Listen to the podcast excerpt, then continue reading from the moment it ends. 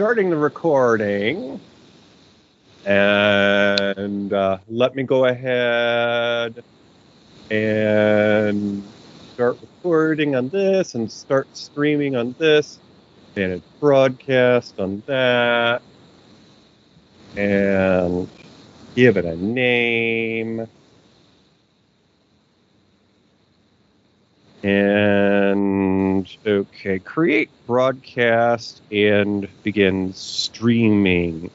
Creating a new live broadcast. Please wait. I don't want to wait. We've been over this and over this and over this. Let's see. Oh, right. I moved us over a skosh. See if I can do anything else there. Eh, that looks good. And uh, I rebuilt my um, broadcast software so that now I can see us on Skype. The problem was before you there are multiple versions of Skype that you can run on your computer. Mm-hmm. One is the quote unquote desktop version, and the other one is the Windows Store version. Okay. Um, so yeah, I, I had to narrow it down so that I was only using one because the program can't tell the difference. oh, okay. Um, so here we are, and uh, it, it's actually on there. So, um, you know, oh, we have someone in the chat room, so I guess we could start. So let's uh, do the wing ding thing here. Good evening, and welcome to the beautiful historical marionette theater. This evening, we're going to be visiting a film about the distant future where things aren't so bright and cheerful. In fact, it's a little dusty and dirty, and we can't really see the sun, but we know there'll be a tomorrow, like Annie sang about. Grab your seats. The show is about to begin. Hey, good evening and welcome, welcome everyone. We are uh, firmly ensconced in the throes of uh, the heat wave. It's summer, and here we are on a Friday night. Toppie, Yeah. did, did you did you put your drawers in the freezer again? I should have, but uh, I'll tell you what. When when you have to record and you have to turn your fan off, boy, boy, that's that's a rough one. I, am- I am suffering right now. But uh, for sound reasons, uh, I shouldn't have my fan on. So well, I mean, if Gertie would have paid the electric bill, maybe we could have our fans on. Uh, she had to ask for that raise. Oh well, I guess we um, have to account for the uh, fancier outfits that she's been wearing of late, and uh, you know, I hope that she scores herself uh, another. Um, oh, what do they call them these days? I don't want to say a sugar daddy, but uh, a, a- well-to-do gentleman caller. Let's just say. right, there you go. So uh, uh, here's hoping uh, Gertie does well in the dating scene because someone's got to pay these bills. Anyways, it was recently Independence Day, the 4th of July. Did uh, your neighbors cause a ruckus with some No. of those blowing off things?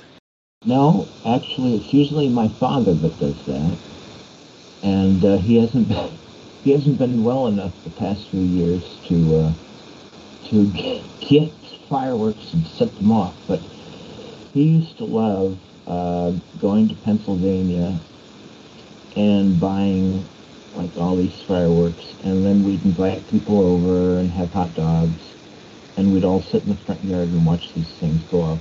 And of course, I'm sure many neighbors hated us uh, for doing that. And uh, you know, frankly, I don't miss it.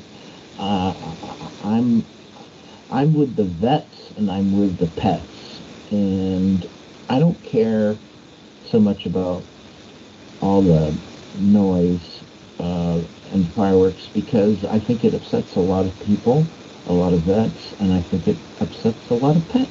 And I think we could do without it. Oh yes, I totally agree. You know, um, I don't have much experience with the fireworks because up until recent years, they really weren't legal in the in uh, New York State. Uh, it was just a handful of years ago that they allowed sparklers and things more ambitious.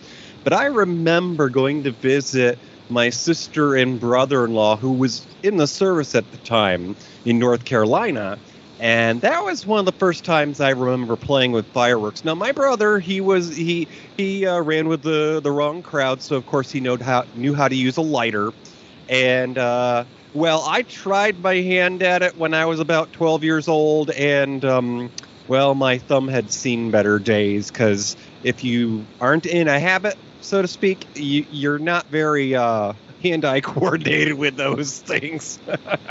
Right. Oh, so my neighbors shot off a few, uh, a fair amount of things, but fortunately, our older kiddos um, aren't as uh, easily rustled uh, about those things. Thankfully, I I recall not that long ago when um, one of them would cower and hide under the bed.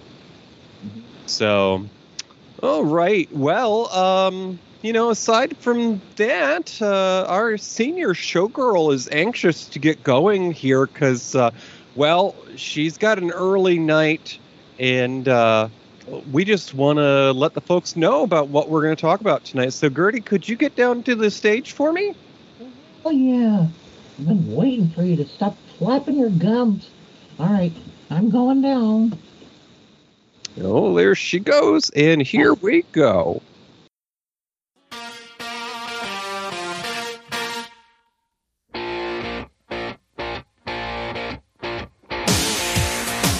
Bill is a survivor. His childhood experience with a plane crash led him to a career in air flight safety. One day, while coasting through his usual routine of briefings and meetings, he encounters a face from his past. A beautiful woman, masquerading as a flight attendant, seemed strangely familiar. The days ahead are spent reliving his memories and trying to solve a mystery. Had he met her before? Or was it kismet? Grab a flashlight and a pair of gloves. We're searching wreckage. It's time for Millennium with Kris Kristofferson and Cheryl Ladd. Take it away, fellas. What do you get when you take a dash to the silver screen? A pinch of golden oldies and a smidgen of streaming. It's time for Matinee Minutiae with your host DJ and Toppie.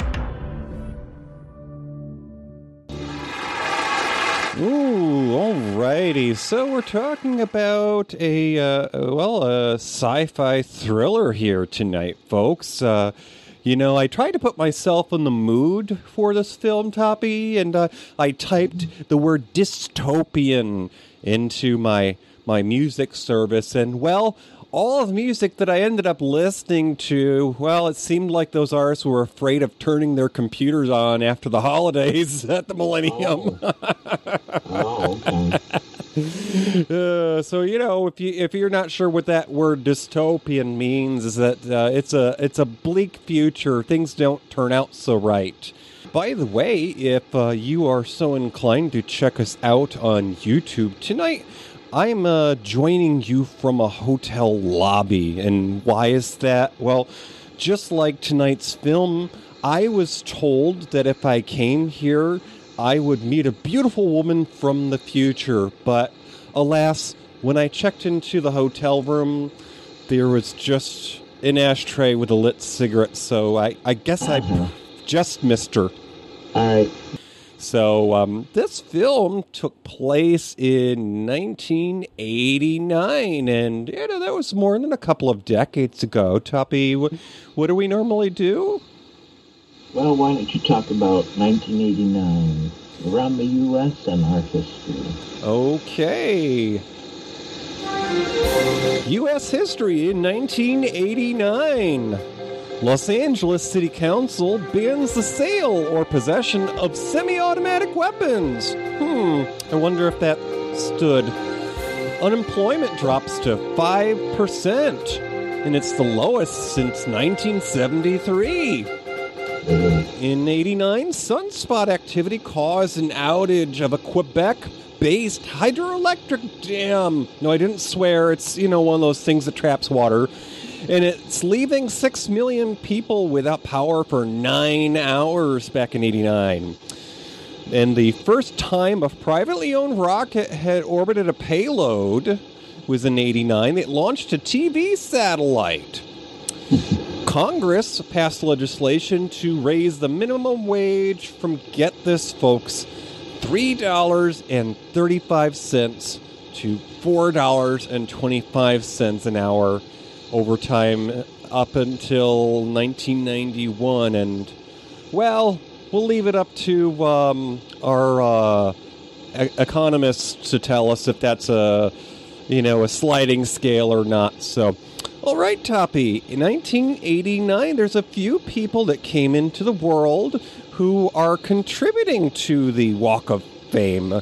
Who came into the world in 1989? Well, you've got your uh, cord or chord. Uh, please, uh, parents, uh, don't name your kid Chord. Oh, it's Hopefully it's pronounced cord. it is. Okay, thank you.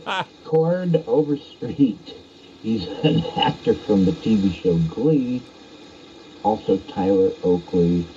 He's a musician you can see on YouTube. And also Jason Derulo. He's a urban uh, musician and rhythm and blues. oh, Gertie knows who that is very much. I heard her getting down before the show to some of his tunes. Oh, I bet, I bet. He's a, he's a fan. She's a fan. Uh, uh, about Millennium Mhm. the theaters. What was it competing with? Alrighty, so Millennium was a film. It was released to theaters. It was on the silver screen, as we say, and it was released in the summer of '89. It was in August, and uh, the top of the box office that year includes the number one film is Batman with Michael Keaton. It brought in 251 million. And then uh, a film with Harrison Ford and Sean Connery. No, you're, you're you're not having a flashback. There was one that came out this year with Harrison Ford. Indiana Jones and the Last Crusade. Well, spoiler alert, it wasn't the last. Uh, and number three that year was Lethal Weapon 2 with Mr. Tinfoil Hat, Mr. Mel Gibson. And Danny Glover brought in uh, 197 million, I believe. So, uh, Millennium, uh, well, it wasn't, uh, you know, at the bottom. It wasn't at the top. Somewhere in the middle. It was number 115. Brought in 5.7 million. So, it at least paid for Cheryl Ladd's Aquanet. And one better than uh, Millennium that year was a film with Glenn Close and James Woods called Immediate Family. It brought in 5.9 million and it was an adoption story with a reluctant birth mother. And it was actually an early film for um, i believe mary louise parker that was later in the fried green tomatoes movies. Um, let's see now. Also that year one less than millennium was a film that brought in 5.5 million. It was called dream a little dream. It had corey haim and corey feldman so the coreys and one of my favorite actors, Jason Robards. Now, I have not seen this film. It's, um, well, some say it was a dud, but I'm curious to watch it just simply because I have an affinity for James Jason Robards, as I said. But this was an, about an accident that puts the consciousness of an elderly dream researcher into the body of a bratty teenager.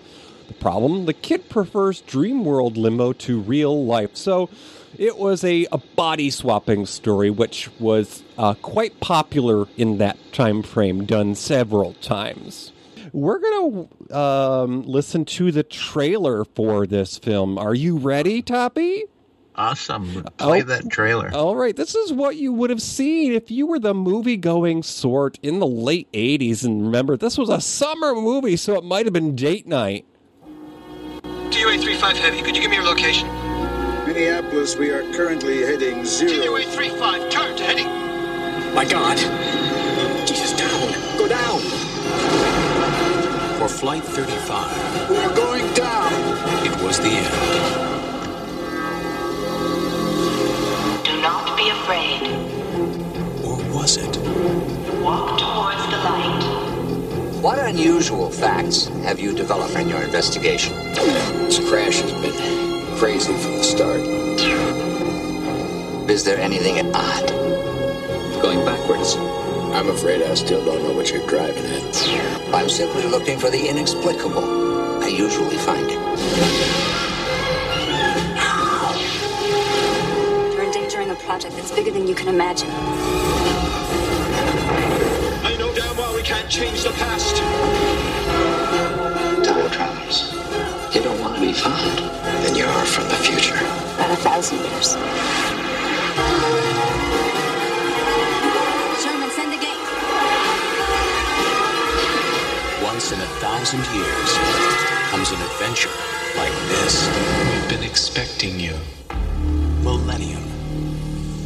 Ooh, there were airplanes and there were explosions and time travel and Before we continue, if you could just check your settings. So we're going to talk about the director, and his name is Michael Anderson. He was born in 1920.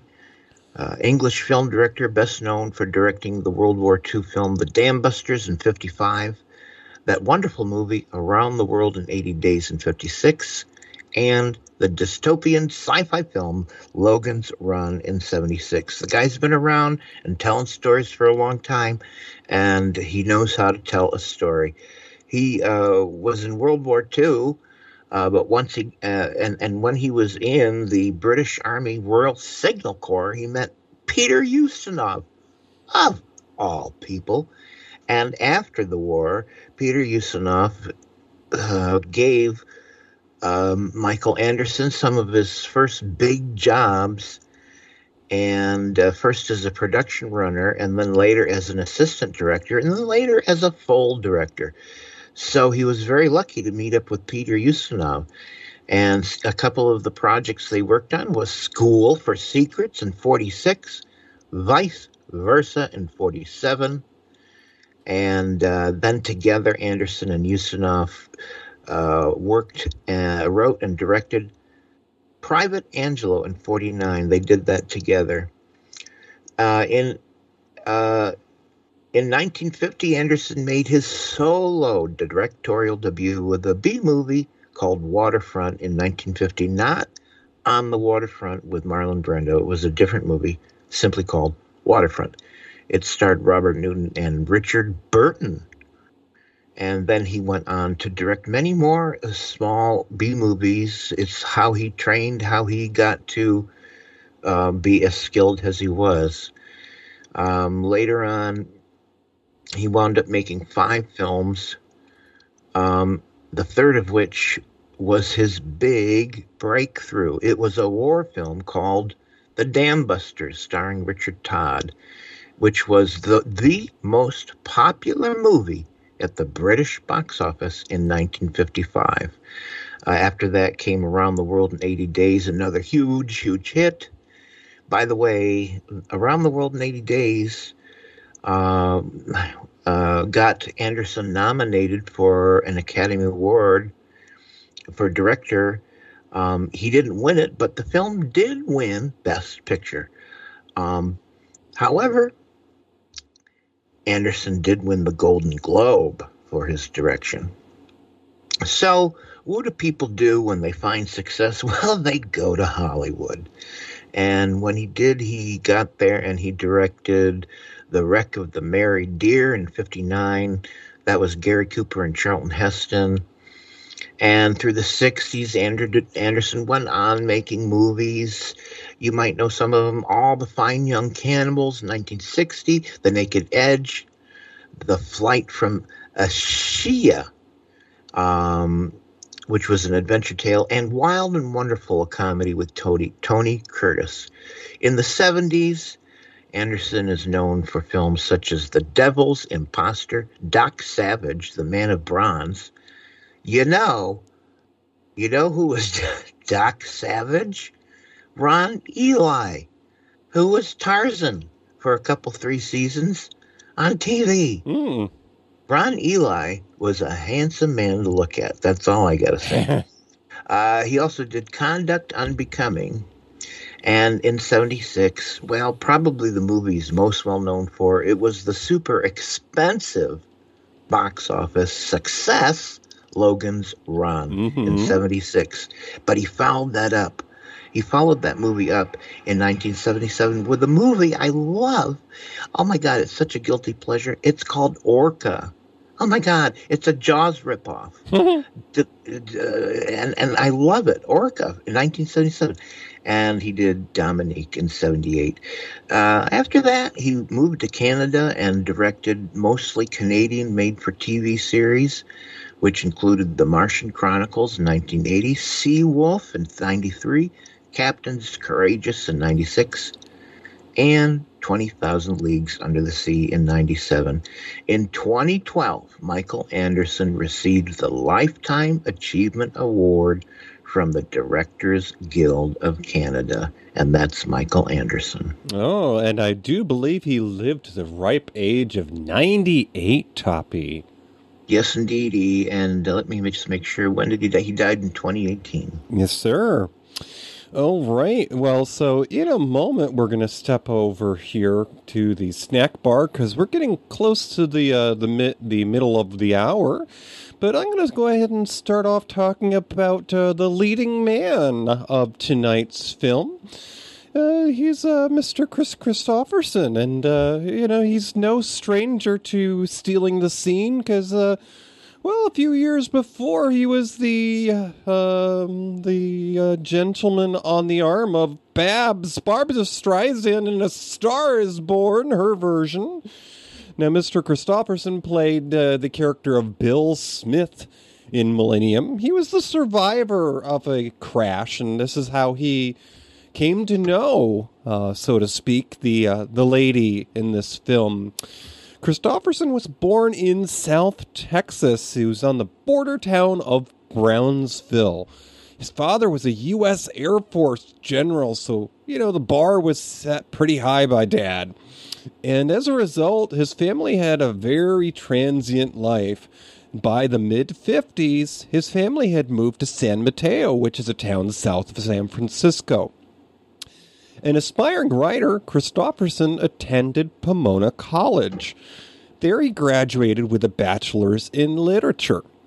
The summer before enrolling at college, he took a job in the South Pacific as a dredging contractor at Wake Island. Talk about some manual labor. Now, before trying his hand as a songwriter, yeah, that was the next chapter of his life, Kristofferson was in the military. He joined the army.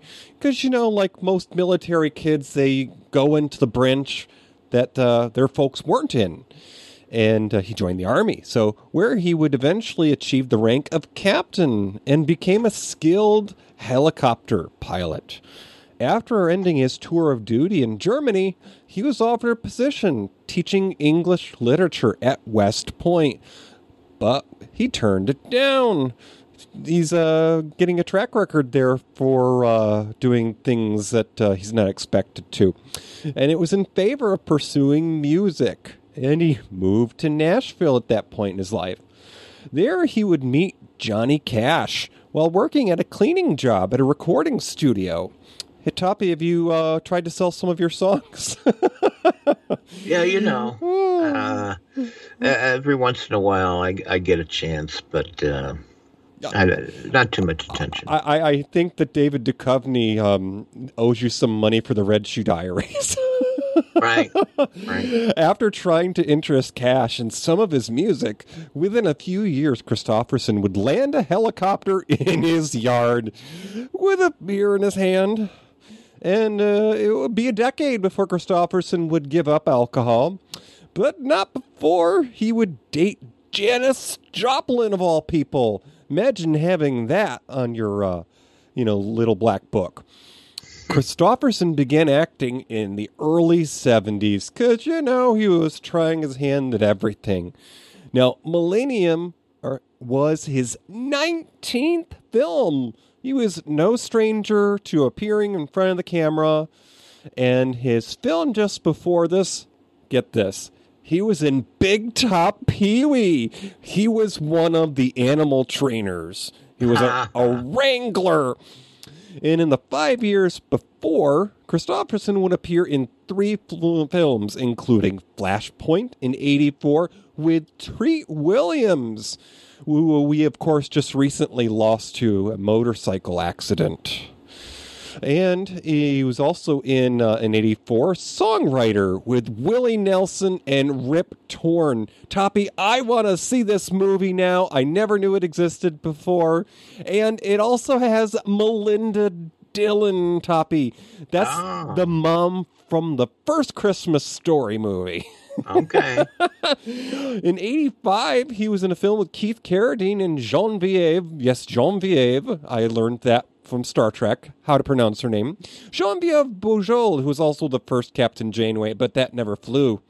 And our favorite drag queen on film, Divine. We did Lust in the Dust last year. So this was Trouble in Mind in 85. Now, in the five years after Millennium, Christopher or Kristofferson would appear in six films, including in 89 with JoBeth Williams, Sam Waterston, and Brian Keith, you know, from that uh, Family Affairs show. He was in a film called Welcome Home.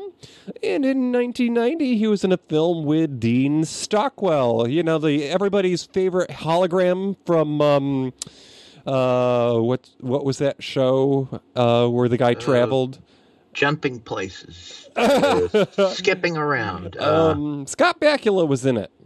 Yeah. Um, anyway, so uh, Dean Stockwell in 1990 was in a movie with Kris Kristofferson, and then in '92, uh, Kristofferson was in a film with Drew Barrymore, Martin Landau, and O.J. Simpson of all people. No place to hide. Now, I'm not sure if this took place around the time of that that little court trial, but anyways. Uh, Kristofferson has in more recent years retired from acting, which was announced in 2021.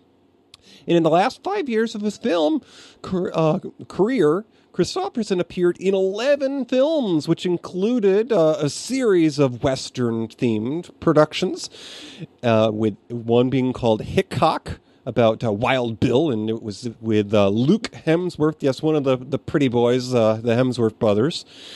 Uh, also was in a film called Lawless Range with Beau Bridges, and his last film appearance. Um, you know, it, it's apropos because it was directed by Ethan Hawke, the uh, the '90s star that was in all those grunge films, including Reality Bites. Well, Ethan Hawke directed Kris Kristofferson's last movie called Blaze in 2018, and it was a reimagining of the life and times of Blaze Foley, the unsung songwriting legend of the Texas outlaw music movement. And upon retiring, he had 120 acting credits to his name. Now, with a name like Blaze Foley, though, it sounds like a uh, a made up name, like when Garth Brooks decided to be a pop artist. Um, anyways, all right. We are out here at the snack bar where uh, Gertie is serving up some treats. Uh, hey, now that's a dirty ashtray. Don't try to give me a, a paper umbrella in that. Ew. That's gross. That, that is really gross. Uh, so, um, you know, uh, it was quite a while ago now that uh, Millennium came out. And uh, since it wasn't a box office smash, there really weren't any interviews that I could find from the cast. So, this is an interview with the director, the famed Michael Anderson, that Toppie spoke about.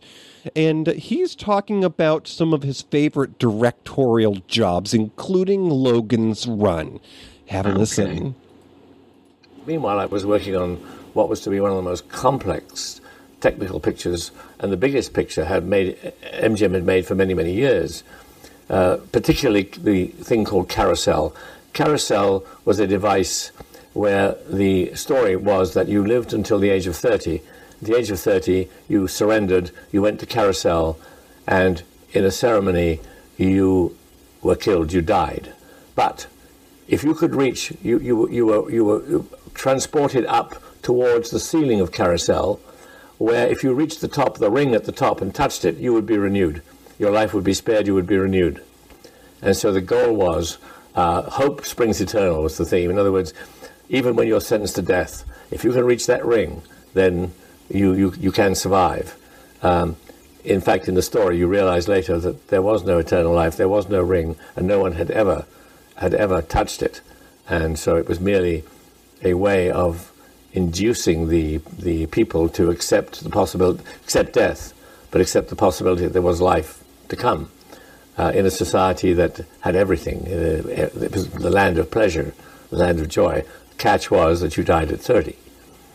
And so to build Carousel, they decided to open the tank at MGM that uh, where I had, I had shot the wreck of the Mary Deare and put huge engines in that would turn the turntable that would bring people around and rotate the top at the same time and put strings in or wires in that would pull the people up. And the idea was that uh, 20 or 30 people at a time would ride around like a merry-go-round on, on wires which had to be invisible because it, it, it should look like gravitation. The wires would be invisible and, and turn at the same time, all on hydraulics. So it was a, an engineering feat of, of some magnitude. In fact, at one time, they thought that the floor at MGM, even the floor beneath the, the, the tank, would collapse, would, would be too heavy, would, wouldn't be heavy enough to, to support it. And this and other technical things were going on costume designs, makeup, makeup hair, uh, the building of, uh, of um, other sets, and the choosing of locations. Um, and the film started shooting. And again, it was incredible to be back in the saddle at MGM on the old stage 30. In fact, at one point, stage 30 was opened and joined with stage 29 because stage 30 wasn't big enough for the Ice Palace set which they built. So it took up two sets. And so it was on a, on a, on a scale and a magnitude that really was, was uh, um, very, very lavish. And it, felt incredible to have again uh, all this this great uh, technical advice and these these marvelous technicians at, uh, at, at my disposal, and that was the way I made the film. Okay. Talked a few times about the fact that our little journey here about film and television trivia started with a little talk about a film called Barbarella. And of course, uh, it's no secret that uh, old dad he uh well he had the eyes for Jane Fonda and uh, if you weren't uh, on the fence about Millennium you certainly went to see it for Cheryl Ladd because she was the star besides Mr. Kristofferson she had the big hair and she'd come to us fresh from the decade before on Charlie's Angels Toppie tell us a bit about Cheryl Ladd, if you will. Well, okay. Um, it's hard to follow Kris Kristofferson, you know, what with his uh, being in the army and, you know, um, uh, meeting Johnny Cash and being a helicopter pilot and uh, et cetera, et cetera. Uh, you know, dating Janis Joplin. Okay, it's hard. It's hard to outdo that. And in fact, Cheryl Ladd uh, doesn't outdo it at all. okay. We're, we're going to take a step back. Uh, so, Cheryl Ladd, bless her little heart, born in 1951 in South Dakota, she wanted to sing. Yep, she wanted to sing, and so she began a career in music. And uh, this is uh, by the time she was in, uh, uh, by the time it was after high school, she traveled around with a band locally uh, called The Music Shop, and she played in venues in the Midwest. Uh, but eventually, she settled in where all young girls who are pretty settle uh, Hollywood, Los Angeles. And she was there to uh, jumpstart her career in music. And she did land a gig as the voice of Melody on Hanna-Barbera's Josie and the Pussycats animated series. And she also sang on the 1970 album of the same name. but uh, she soon began to land non singing roles. In commercials and episodic television, and these would be shows like The Rookies, The Partridge Family, Policewoman, The Muppet Show, Search. Well, Search was like a one season deal. I don't know what. Mm-hmm. Anyways, also Happy Days. And uh, in 1977, well, it's her big break where she replaced uh, Farrah Fawcett Majors on Charlie's Angels and remained part of the cast for the next four seasons until the show's cancellation in June of 1981. And uh, she took advantage of, of her newfound fame, which she did get from Charlie's Angels, to promote her music career. And uh, she guest starred in a musical comedy variety series and specials wherever she could. Back then, they were still a thing. Uh, she performed at the national anthem at the Super Bowl in January 1980. Um, I'm sorry, she performed the national anthem at the Super Bowl in 1980, and uh, and she released three albums. And by the way, you know, well, she had a top 40 Billboard Hot 100 single and a gold record. So I don't know. Uh, so she eventually became a familiar face after Charlie's Angels on televisions because she made more than 30, count them 30, made for television Oh. films. Yes, indeedy. Uh, for example, uh, oh, she also eventually had the lead role in the television series One West Wa- Waikiki in 94 to 96. Don't know a goddamn thing about that. She made uh, lots of guest appearances on other TV shows like Charmed, Hope and Faith, CSI Miami. And uh, then she did uh, a little character called uh, Jillian Deline, and that was from a TV show uh, called Las Vegas. And she played the wife of the lead character, uh, portrayed by James Caan. And that ran for 29 episodes. So um, after that, guess what? Wouldn't believe it, but Alan Ladd had it. Alan Ladd. Did you hear what I just said? Very different person. Very different person. Uh, Ladd, Cheryl Ladd uh, uh, headed on over to Broadway, believe it or not. And she took over the title role from Bernadette Peters in a revival of Irving Berlin's Annie Get Your Gun. Oh. And she stayed with the role for about a year. And uh, then she went on to appear in, in TV productions all over the place. Uh, a Hallmark movie called Love's Everlasting Courage. Um, and just, well, I don't know. And then it's NCIS episode and a television series called Chuck. Um, and her film roles, uh, not many, uh, but here they are. She did uh, in the movies Purple Hearts in 1984, Our Movie Tonight Millennium in 89. She did Poison Ivy in 92, Permanent Midnight in 98, and Unforgettable in 2017. There you go. That's Cheryl. Oh my goodness! So, uh, yeah, she she practically invented the uh, the Lifetime channel before its time. I'm sure she's got some stories to tell. Maybe. Yeah, so you know when you've got a cast like we have here in Millennium, where you've got two leading roles by two well-known people, it it's hard to decide on who else should share the spotlight. Now, as the story goes, it would be easy to talk about the scientist that the uh, lead character Bill Smith runs into when things, uh, well, they all fall apart. But that would be too easy. And, you know, we try to do the unexpected here. So I'm going to talk about Cheryl Ladd's character's boss from the future. This is a man that's called Sherman. And uh, he looks a little bit like Beetlejuice. He's uh, you know, sun bleached and his hair has seen better days, and he's in a wheelchair. And uh, Sherman was played by Robert Joy. Now, Robert Joy is a Canadian actor, and he was born in Montreal, Quebec. His father was a physician turned politician. He was elected to an office which is basically the equivalent to a state senate here in the U.S. Joy's big break was when he was cast opposite Madonna. Can you imagine one of your first film roles being cast with Madonna?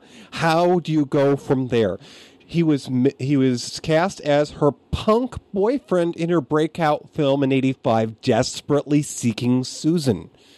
Now in '98, so you know within a decade, he appeared in a film called Fallen where he fit into an all star cast that included Denzel Washington, Donald Sutherland, and the uh, the star of HBO's Sopranos, James Gandolfini, and of course the uh, the dad from Roseanne, John Goodman. A super creepy film, folks. If you haven't seen Fallen with Denzel Washington, ooh, mm. ooh, ooh. Now, in 2005, Robert Joy had a leading role as the simple minded sharpshooter Charlie Ho in George Romero's zombie film Land of the Dead. So if you're a fan of horror films, you possibly know who Mr. Joy is. Now, in the fall of 2005, Joy joined the CBS, you know, the big brother the Eyeball network there. Uh, police procedural series CSI, which you know has a million different spin-offs. Of course, every goddamn actor that's what if what if you're an actor in the U.S. today and you don't have a credit with CSI or one of those procedurals, you ain't nobody. I don't know. I, I mean, I hear that Gertie had a walk-on role as as a dead lady on the sidewalk, and you know yeah. that one season, but they they didn't pay her because she didn't have a speaking part. But right. anyways, so in uh, 2000 or so in CSI New York, during its second season, he joined as a recurring character, Dr. Sid Hammerback. What a name! He was the chief medical examiner and became a main character in season five. Okay, so this is the guy who gets to on screen eat his lunch while they're playing with the dead body, basically. Okay. So in 2006, Joy appeared on screen in Alexander Aja's Aja remake of The Hills Have Eyes, very creepy film, where he portrays a mutant named Lizard. So, you know, a person that's been deformed named Lizard. He also starred as Ted Bedworth, which was father of Samaire Armstrong's character Nell Bedworth, in the 2006 romantic comedy It's a Boy Girl Thing. And in 2007, Joy played the character of Colonel Stevens in Aliens versus Predator Requiem. Requiem. So, you know, something of Ridley Scott's universe there. And he appeared as Dr. Stephen Hawking in the comedy film in 2008 superhero movie. So he's he's done some odd things and some interesting things. Now Joy has had an ongoing stage engagement on Broadway and throughout the US most recently appearing as Charles in King Charles III at Shakespeare Theater Company in D.C. Uh, that was f- uh, from February to March in 2017. So, you know, telling the future a little. And uh, as Crito and the poet Meletus in Socrates in the Public Theater in New York, which ran from April to June in 2019. So it sounds a little uh, Shakespeare, if you will, some uh, formal theater there. So, you know, uh, we have a, another rare opportunity here. Um, the uh, the uh, old lights haven't uh, burned out yet, and the Uber hasn't arrived. So let's talk about this movie, Toppie. Did you see this in the theater? No, no, no. I don't remember this at all. I, I think most places it came and went. Uh, I'm sure as a result of the resurgence uh, in popularity of sci fi things due to Star Wars, uh, it's why this came to be. Uh, it was a book at first, and um, before it became a movie, it was one of those projects that was handed off and off and on, and for like five years before Anderson finally made it. Um, uh, it, it, it, it, it's low budget, but I gotta say, uh, in spite of that fact, uh, what you see on screen is pretty top notch quality stuff. Uh, there's a lot of pyrotechnics, very uh, they're practical effects. This is long before CGI, and it's all rather convincing. I give you the the major set pieces. Uh, there's nothing wrong with them. They look great. The the the portions of the movie where they're going through uh, a field at night uh, of a plane crash, it don't get better than that. It looks fantastic. So, uh, in spite of their low budget, uh, the people there had the, the know how to make this stuff look really, really good. And uh, uh, uh that's all I got to say about that. Uh, the story, well, listen, it's a story about time travel. And when isn't a story about time travel confusing? well, never. Uh, and this story well, it starts out as a legit mystery. Uh, Kristofferson has to figure out what happened to this plane and the passengers and why it went down. And it, it starts out as a true mystery and and we know we have very few answers as we start to watch and i feel like it does a great job in drawing us into the mystery we, we really want to know what the hell is going on? Because not everything is as it seems. So I feel like it draws you in really nice. Uh, I think there's a problem eventually when we have we see a, a good 20 minutes of the movie through Kristofferson's character, and then because of the time change, we see the exact same scenes for another 20 minutes all over again, but this time it's from Cheryl Ladd's perspective. That's, you know, not great choices. not great choices. They could have they could have done this and not literally repeated the scenes over. At any rate, there are problems like that.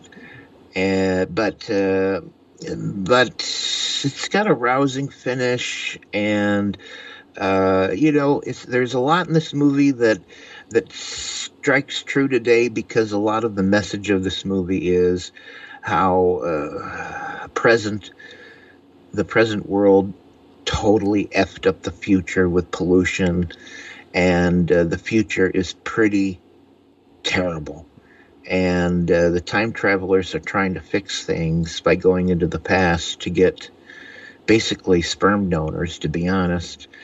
And uh, it's not a pretty picture. Uh, and at the end, uh, there's a slight bright spot because we're given we're given to believe that Kristofferson and Cheryl Ladd uh, are flung into the far future, which is a, a much better place.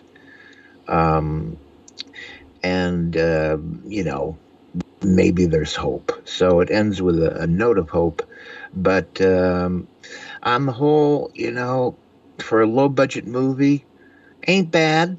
Uh, time travel, complicated, but uh, not too bad. Not too bad. you know, I I uh, I would of course say that uh, this came out when I was just a little, little tyke. Um, but I I recall this actually might have been one of few films that my father actually rented. He went went to the video store and rented because you know uh, I've said it once or twice. Dad uh, was usually outdoors, and unless it was the uh, the colder time of year when he couldn't be outdoors, we didn't have those movie channels some people got later on in the 80s and 90s on cable. So that's saying something. The the pretty lady that had been in Charlie's Angels was in this movie, so of course Dad was going to go to the video store and uh, you know possibly expose the impressionable mind of a his uh, young son. Oh, and, yeah. and you know maybe he'd see the pretty lady in the movie and uh, you know I, I would choose my path, but ah, uh, I just wanted hair like her. Uh, Oh, yeah, but she has a lot of different hairstyles in this movie because she jumps around in time. Um, but yeah, uh, yeah, yeah, there's there's like one scene of her in that when she's back in the future where she's got that uh, total '90s, um, you know, rock and look with her. Oh yeah, that updo that kind of reminds you of uh, Tina Turner in Thunderdome. but uh, the the one thing that I'll say about many time travel films is that they actually lend themselves to rewatches because, of course, a time travel story is going to be about retracing your steps and maybe making decisions that affects an outcome. So you I after having watched it before seeing it as an adult, it makes more sense now when Louise, who is Cheryl Ladd's character, is told that she needs to go back because, minor spoiler, they have these devices that render people unconscious. They call them just a stunner. Um, it uh, it basically looks like what people have these days, like the electronic cigarettes, the vaping machines. You know, you could you hold it in the palm of your hand. Um, but one of her crew w- dropped theirs on the aircraft because there was a uh, an armed person on board, a terrorist. So that person uh, made a sacrifice, and they they dropped their their device. Well, that's a big no no because you can't leave evidence of the future. They will find it in present day the the whole idea is that they are essentially rescuing these people who would have otherwise been victims people who would have died in a plane crash and the reason they're doing this is because we're not going to look in places where people aren't going to be missed they're expected to be dead and to quote Cheryl Ladd's character Louise we're very good at what we do because they are able to match people's dental records and fingerprints with their doubles and replace them with, uh, you know, basically the dead. So these people have a second chance at life because they've been, pardon the term, snatched from the moment where they would have died, and now they're put in the future where people from Louise's time have lost the ability to have their own children because of the terrible things we have done to the planet and to ourselves. And that's part of that hopeful message is that they're being flung into the far future when everything goes wrong and everything's going to be um, self-destructed to uh, you know, eliminate their them. Uh, well, basically, a paradox is caused. They're sent into the far future to escape the explosion, and I was reading Toppie. This is one of those things where when a film is released in countries throughout the world, sometimes there are different scenes available in other countries because maybe uh, we aren't as strict about uh, language or nudity and apparently there's a alternate ending in some of the copies released overseas where uh, louise and bill end up in sort of a garden of eden setting and i haven't seen it but i have to wonder if it might be uh, au naturel possibly, possibly. um, I I want to um, say hats off to Kris Kristofferson. I think he played a totally believable character. He's a man that has no life because he's given his all to his job, which is air safety. Uh, he hasn't had a relationship of any note for years. He's pretty miserable personally, but he's really good at his job and people respect him. And it's just about all he has. Um, and so when the, when Cheryl Ladd's character Louise comes to him, um, it becomes a moment for him to redeem his humanity and uh, actually make a, a, personal connection with this woman. And Kris Kristofferson, if he can't play haggard and tired, he can't play nothing. No, I mean, he's super good at haggard and tired, and he does a great job in this. Um, and um, so I think he's the, the best thing in terms of acting about this movie. There's some interesting choices when they portray the future. Apparently, uh, most people are a combination of cyborg. Um, a lot of them have mechanical parts that have replaced their natural body parts. Some of them are seem to be, you know, much more full on robotic. Although I, I think they're androids or something. Mm-hmm. And uh, that's kind of interesting. Um, uh, there's no villains there. That's that's what's interesting. Um, I think humanity is kind of the villain because we, you know, we've made all these poor choices that have made the future bleak. So we've done this to ourselves. Yeah, and the people of the future, well, they're they're just basically trying to save their own asses, and they come across time travel, uh, and and of course they they're aware of creating um, paradoxes, but they create them anyways, and that sends shockwaves through the future we sort of see them as earthquakes, and eventually it's the end of them um, because they have one too many paradoxes uh, in a row, uh, and uh, and it seems to be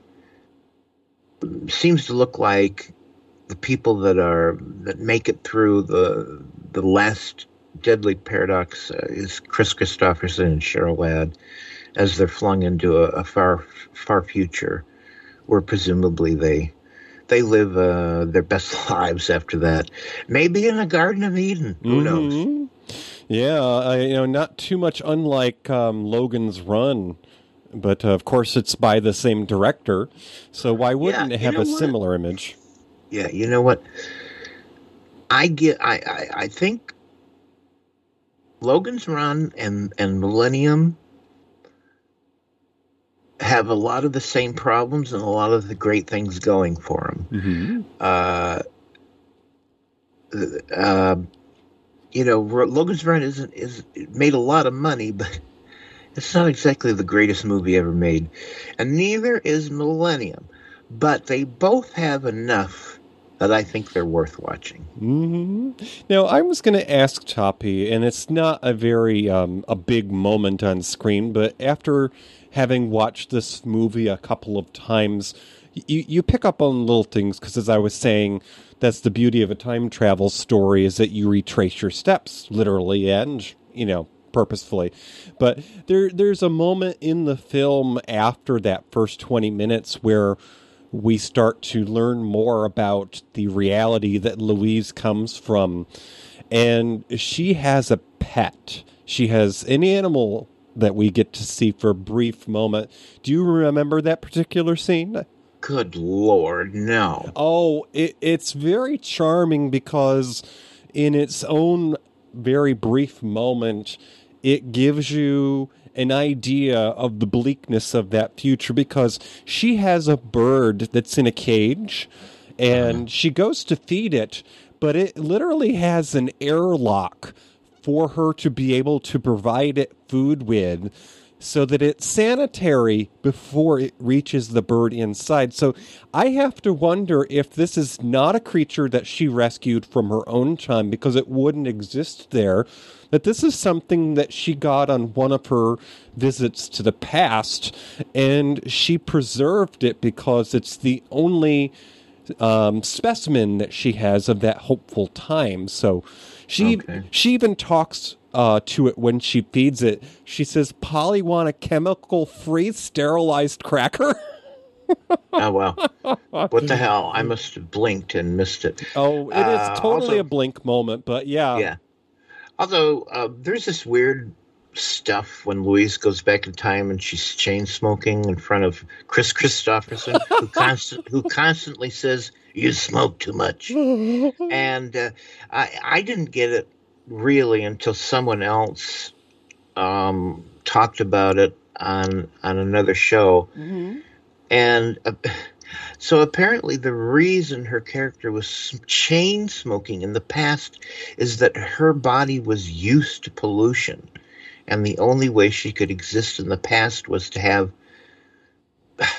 an approximate same amount of pollution. And that's why she was smoking. Hmm. Ap- Apparently, she may not have done very well if she hadn't been, you know, smoking.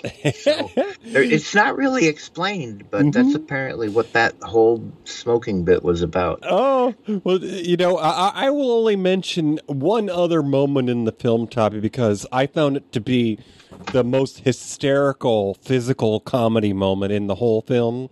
And that's the moment when Bill and uh, Louise are out at the restaurant. And actually, it's one of those moments where he mentions that she's, uh, you know, smoking too much because, of course, she has to repeat that line. You know, I'm going to quit, or this is my last one. Do, do you remember what happened in the restaurant when he uh, talked to her about her smoking? That, Well, she just tossed it. oh my God! Cigarette She was so used over to a balcony or yes, in her future, they are so used to the people on their their um, you know, their their mission teams smoking that they have a system kind of like a you know a kind of like a, a fire system that puts things out. But just a laser. It detects a lit cigarette and it puts it out. Like just zap. And so she's so used to that from her reality. She's out of place in her mind that she's in the past. She just throws a lit cigarette into the restaurant. Yeah. So, so there's a lot of what's going on here moments Uh-huh. that you don't really understand until later. And I have to say that the chemistry bes- between Ladd and and Kristofferson is pretty good, and uh, you kind of believe. Uh, that they're falling in love or something something important is happening between the two of them. So I think that's you know it's not great, but it's okay. And the the last thing I will say about the rewatching part is that it helps you to understand some scenes because this is you know this is still the '80s, it's not the '90s yet. But when Cheryl Ladd's character first runs into uh, Kris Kristofferson's character, where they're having the meeting and they're reviewing the recording tape from the plane that crashed. She is just sort of nervous because she's been asked to serve coffee to the group. And now you're you're led to believe that this is just a woman who is, you know, over the moon seeing this attractive guy and she's just you know, doesn't know what to say. But that's not at all what happened. She, in fact, is terrified because she knows she's seen this guy before or thinks she's seen this guy before, and she's afraid of causing problems in her future. So, of course, you know, uh, giving away the scene, she ends up leaving in a rush like somebody's avoiding an X or something. It's it's just one of the things that makes this movie something that you should watch at least a couple of times just to understand why the scenes are the way they are because there's a reason she reacts to seeing him. She's not turned on by him.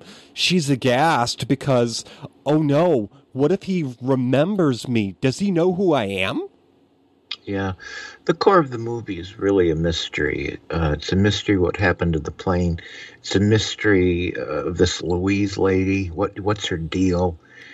And um, when we see scenes of the future of Louise in the future, it's again a mystery to us. Nothing is explained. We all we find things out later. Uh, they have the two parallel stories, one after another, from Kristofferson's point of view and then from Ladd's point of view, and we're just sitting there going, "What does this mean?" It's a mystery, and I think they carry the mystery off pretty good, and it keeps you interested until you find out. And uh, so, in that way, it totally works as a mystery. Hmm. All right. So we are at the point of the show where we talk about something else you might enjoy if you liked Millennium. Now, um, just uh, so that you're aware, this is available to see in uh, many places. Uh, I, in fact, uh, had my own copy because uh, this is a film that I enjoy this uh, so much. I, I I think you actually mentioned Toppie that you had one as well, or am I? Uh, no, I actually that was the last movie. Ha! But um, I think it's available in certain public forums. um, yeah, I saw it on YouTube. There you go. I said I said it. There you go. YouTube. Okay, so it's free. Yes, for now. Uh, find it while it lasts. Anyways, our snack tray, something else you might enjoy. So, uh, I think that if you enjoy films about uh, dystopian futures like Millennium, you might enjoy a TV miniseries that's based upon a Stephen King novel. This is a uh, miniseries from 1995. So it's about six years into the future from Millennium.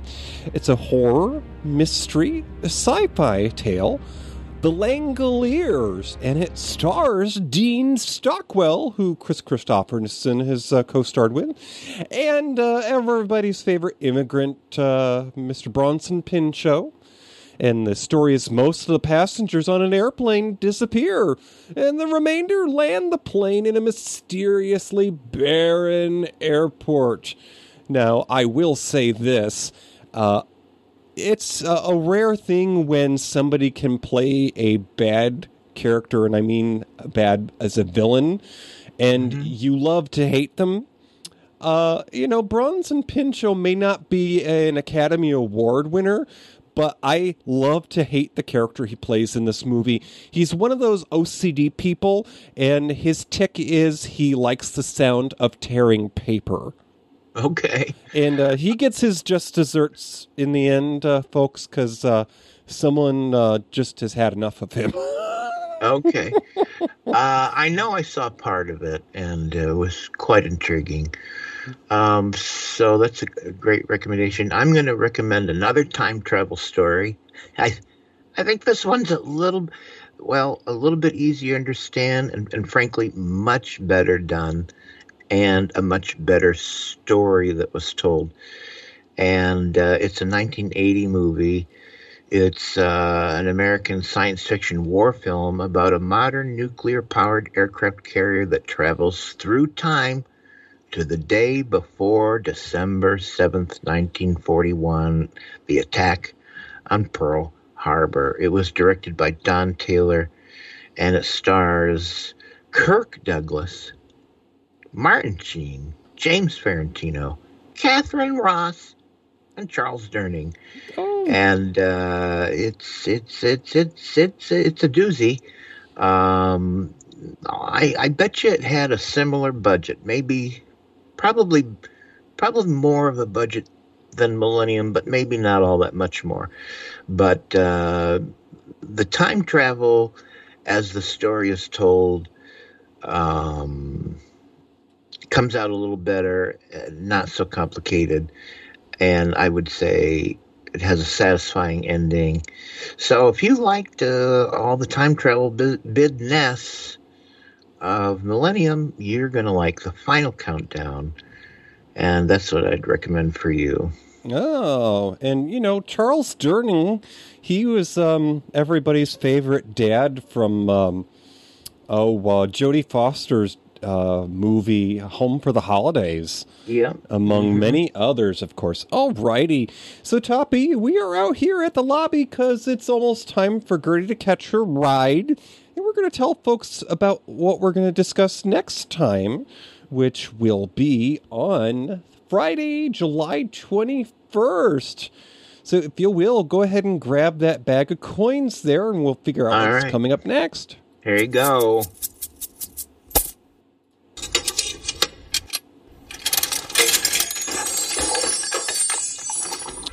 Oh, alrighty. Go ahead and open that capsule, sir. Alrighty. All right. Thank you. Thank you. Uh, it's a next time, folks, on Matinee Minutiae. It's a mid '80s action drama comedy. Phew. Uh, it's directed by the writer, not the director. It's directed by the writer of American Graffiti and Indiana Jones: The Temple of Doom. It stars the mom from Back to the Future. Uh, that's the uh, Lea Thompson, and the future star of Helen Hunt's first movie, Tim Robbins. You're not going to believe what we're going to do next, folks. It's about a sarcastic humanoid duck that's pulled from his homeworld to Earth, where he must stop an alien invasion with the help of a nerdy scientist and a struggling female rock singer. If you don't know what I'm next talking about, next time we're going to do Howard the Duck. There you go. Howard oh. the Duck. Wow, that's got Lea Thompson in it. You're saying, and that's the the lady who is the mom in the Back to the Future movie. You were saying, wow. No.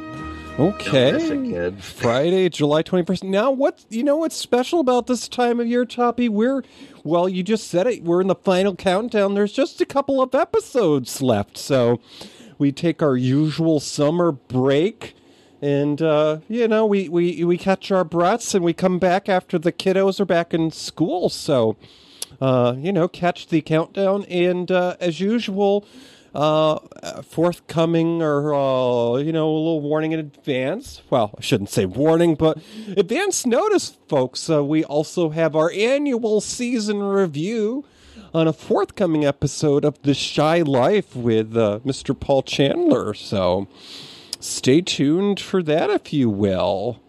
All right, sir, if you would say goodnight in the ways of the old days of radio. I shall, but let me just thank the chat room because we do this live, folks, and uh, some folks have turned out uh, to participate in our chat room, and that would be your hubby Billy Starsage.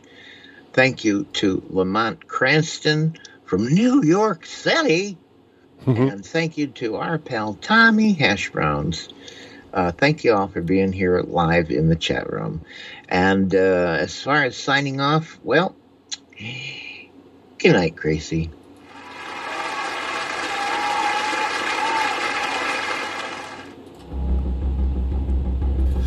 Thank you for listening to Matinee Minutiae. Our show streams live on the first and third Friday of the month. Go to matineeminutiae.com, click the YouTube icon for live video, enter Discord or chat. You can find our show anywhere you listen to podcasts. Visit our webpage at matineeminutiae.com. Tweet us on Twitter at Matinee Minutiae. Find our group on Facebook. Have an idea for a show? Or why not let us know how we're doing? Email us at matineeminutiae at gmail.com.